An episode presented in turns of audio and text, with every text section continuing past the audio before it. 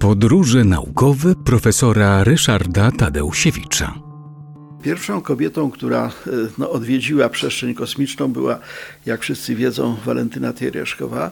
Jej lot miał miejsce w 1963 roku i potem długo żadna kolejna kobieta się w kosmosie nie pojawiła. E, Było to mm, no, spowodowane takim przekonaniem, że właśnie te warunki przestrzeni kosmicznej raczej preferują mężczyzn, chociaż y, zarówno w Rosji, właściwie wtedy w Związku Radzieckim, y, jak i w Stanach Zjednoczonych były treningi przygotowawcze dla zespołów kobiet.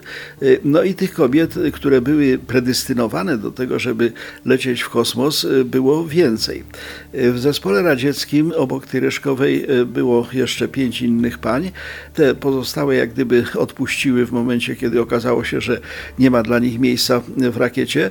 Natomiast wytrwała i bardzo uparta była Swietłana Sawicka. To taka no, dublerka Tieryszkowej. Swietłana Sawicka nie poleciała w kosmos, bo miała niewłaściwe pochodzenie społeczne.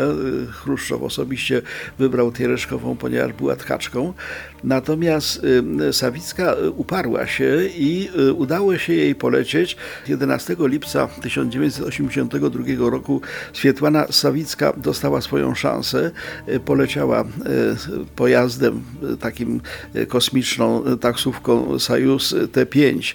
Poleciała do stacji kosmicznej Salut. Natomiast w Ameryce, w Stanach Zjednoczonych, obok siedmiu mężczyzn, którzy y, stanowili tą grupę do projektu Merkury, trenowało, o czym mało kto wiedział, 13 kobiet. Aż 13 kobiet było trenowanych y, w ramach programu Merkury i co więcej, te kobiety uzyskiwały w testach rozmaitych y, lepsze wyniki od tych mężczyzn.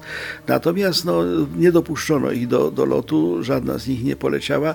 Jedyna i pierwsza z, tego, z tej grupy w wieku no, 80 już lat życia poleciała Olej Fang, y, bo zabrał ją Jeff Bezos y, do tego swojego lotu kosmicznego, który miał miejsce niedawno, 20 lipca bieżącego 2021 roku. Y, Chodziło po prostu o to, że no, ona była właśnie jedną z tych no, niedopuszczonych do startu rakietą astronautek. Jeff Bezos zabrał ją wobec tego w kosmos swoim prywatnym pojazdem.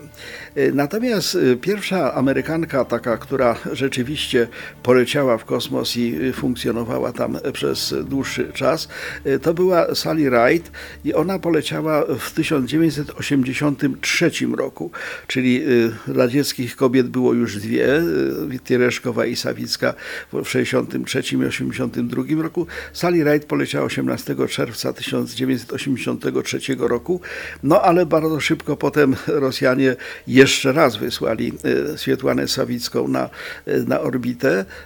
No i co więcej, ona wtedy odbyła spacer w przestrzeni kosmicznej, co było dosyć dużą e, rzadkością.